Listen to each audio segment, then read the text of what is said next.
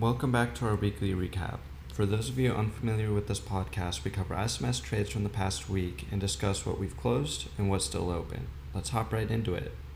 On Tuesday, we found entry on XTNT in the 138 to 144 range with a price target of 160 to 180 plus and an ion support at 130 and 126.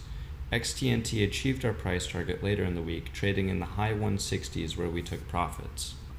On Wednesday, we found entry on XAIR in the 491 to 493 range with a price target of 550 and an ion support at 482. While XAIR broke our support to watch, we added to our position on the dip and are continuing to hold.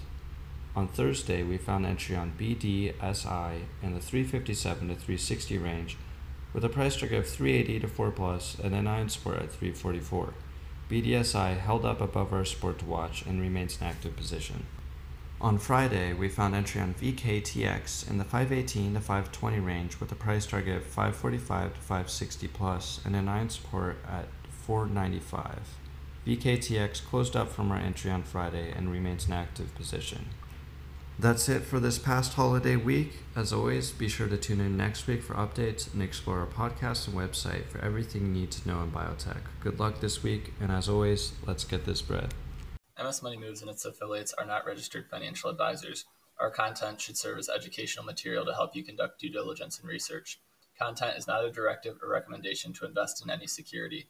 We reserve the right to buy or sell any security for ourselves without any notification except when required by law. We are not responsible for the action of our affiliates.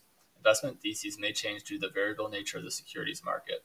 Because of this, there is great risk when investing in stocks and options, which can result in capital loss. Everyone should conduct their own research and due diligence before making an investment decision. We recommend you consult a financial advisor regarding any investment action.